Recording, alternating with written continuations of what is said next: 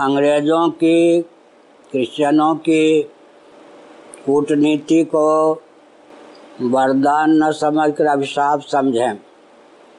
जो भारत को विभाजित किया गया, वो सत्ता लोलुप दूरदर्शी राजनेताओं को आगे करके, स्वतंत्र भारत में भी सैद्धांतिक धरातल पर अंग्रेज़ों की गुलामी दास्ता पली हुई। उनके मार्ग पर चलने वाले ही प्रायः अधिकांश प्रधानमंत्री हुए।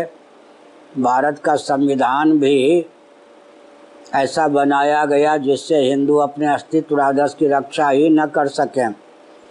संविधान में जो कुछ अच्छाई थी, जैसे जैन, बौद्ध, सिख आदि को भी हिंदू घोषित किया गया था पच्चीसवीं धारा के अनुसार, उस अच्छाई को भी बुराई के रूप में राजनीतिक दलों ने परिणत कर दिया हिंदुओं को अल्पसंख्यक बनाने में।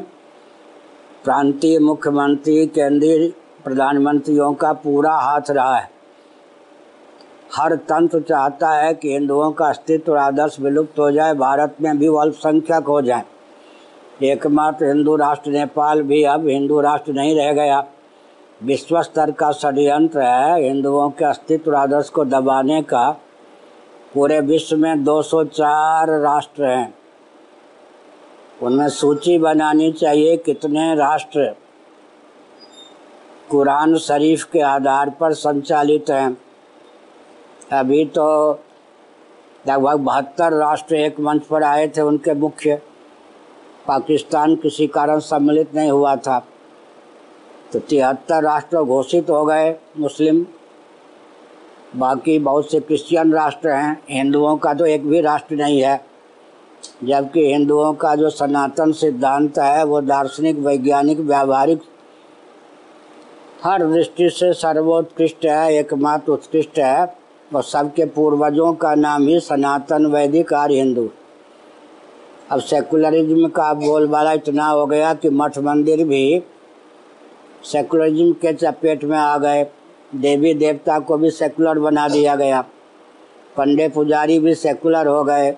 शिक्षा पद्धति में, नीति अध्यात्म है ही नहीं। पंडे पुजारियों को भी धर्म का ज्ञान नहीं है परंपरा से। वो धर्म जो समझते अंध परंपरा को भी धर्म समझ लेते हैं।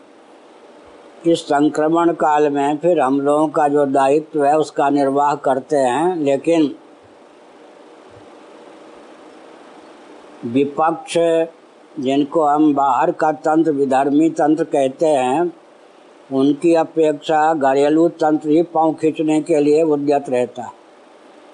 और जो किसी राजनीतिक दल के आचार्य नहीं होते हैं, तटस्थ रहकर देश के हित में काम करते हैं, कोई भी राजनीतिक दल उनको नहीं सहता, उनकी टांग खींचने का प्रयास करता है।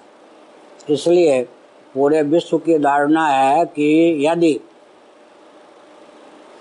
वैदिक संविधान, मनुस्मृति आदि में जो लिखा है, उसके अनुसार कोई व्यक्ति बनेगा, परिवार बनेगा, प्रांत बनेगा, राष्ट्र बनेगा, और विश्व के निर्माण का मार्ग प्रशस्त होगा तो हम लोगों की दाल नहीं गलेगी। हनुमान जी का नाम भी ले लें तो भूत प्रेत पिशाच की दाल नहीं गलती है। तो वैदिक संविधान में वो शक्ति है कि उसके सामने कोई टिक नहीं सकता। इसलिए पूरे विश्व का अभियान है कि वैदिक संविधान के आधार पर व्यक्ति परिवार समाज रा, प्रांत राष्ट्र की संरचना ना हो। लेकिन एक विचित्र बात है कि जिस बिजली को छूने से करंट लग जाएगा तो बिजली का महत्व है या नहीं? इसी प्रकार अगर सनातनी खड़ा हो गया हिंदू खड़ा हो गया अपने प्राचीन संविधान के अनुसार जिसकी उपयोगिता आज भी ज्यों के त्यों है, हिंदू उसको मानने लगा, शासन करने लगा या अपना जीवन यापन करने लगा तो हमारी दाल नहीं गलेगी। प्रकारांतर से हमारा महत्व पूरा विश्व जानता है या नहीं? क्या? इसका अर्थ क्या हुआ? पूरे विश्व को मालूम है कि अर्थशास्त्र, धर्मशास्त्र, कामशास्त्र मोक्ष शास्त्र नीति शास्त्र चिकित्सा शास्त्र वास्तु विज्ञान गणित का विज्ञान जितनी कलाएँ हैं सब वैदिक महर्षियों से विश्व को प्राप्त हुई। इसीलिए पूरे विश्व को खतरा लगता है, जबकि पूरे विश्व का हित तो उसी मार्ग पर चलने से हो सकता है। तो यह विश्व स्तर का षडयंत्र। लेकिन एक विचित्र बात यह है कि सनातन शास्त्रों के अनुसार विकास को परिभाषित और क्रियान्वित न करने के कारण विश्व अपनी मूर्खता के चपेट में स्वयं आ गया है। विकास के गर्भ से विस्फोट निकल रहा है। पृथ्वी, पानी, प्रकाश, पवन जो ऊर्जा के स्रोत हैं, उन्हीं से शरीर भी बना है। ये सब दूषित हो गए।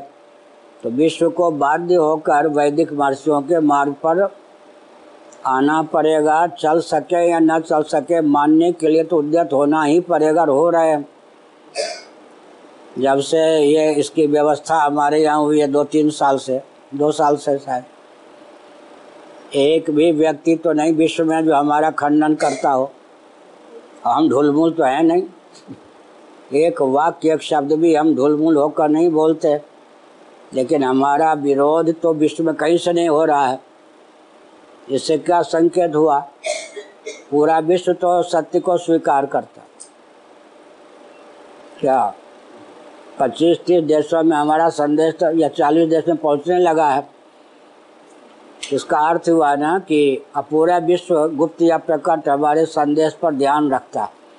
आम जनता रखे या न रखे, विश्व के संचालन करने वाले जो लोग हैं, वो ध्यान रखते हैं।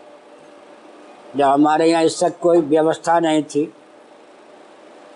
तो लगभग पंद्रह साल पहले इंग्लैंड के एक अंग्रेज़ ने दैनिक न्यूज़पेपर मेरे पास भेजा था अंग्रेज़ी में। वो तो शायद कहीं अलमारी आदि में हो, ना हो।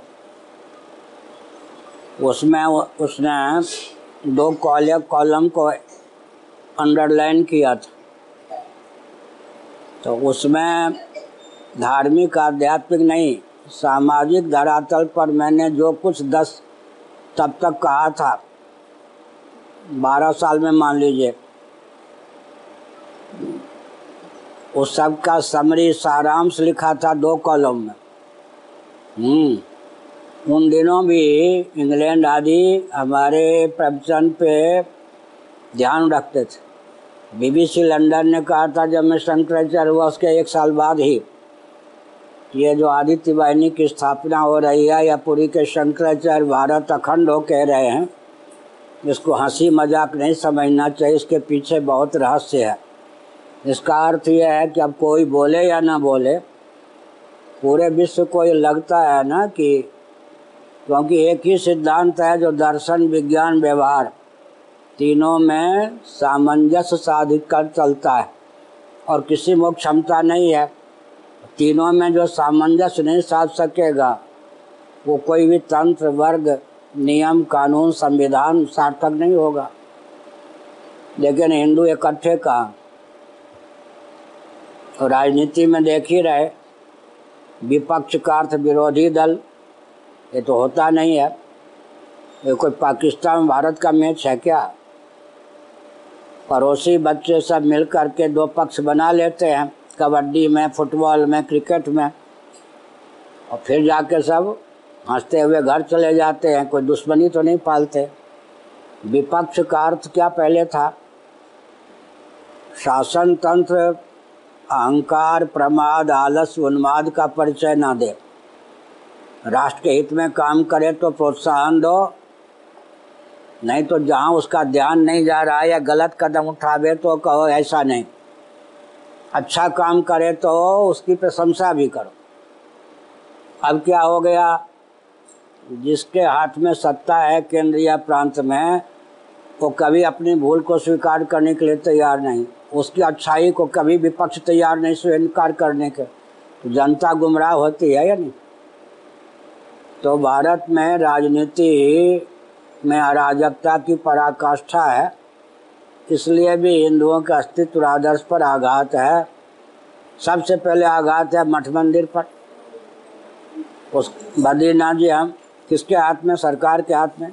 बद्रीनाथ जी का मंदिर, रामेश्वरम, जगन्नाथ मंदिर, त्रिपद बालाजी क्या द्वारकाधीश, एक प्रकार। इसका मतलब हमारा मठ मंदिर भी हमारे हाथ में नहीं ये मठ हमारे हाथ में तो नहीं है ना।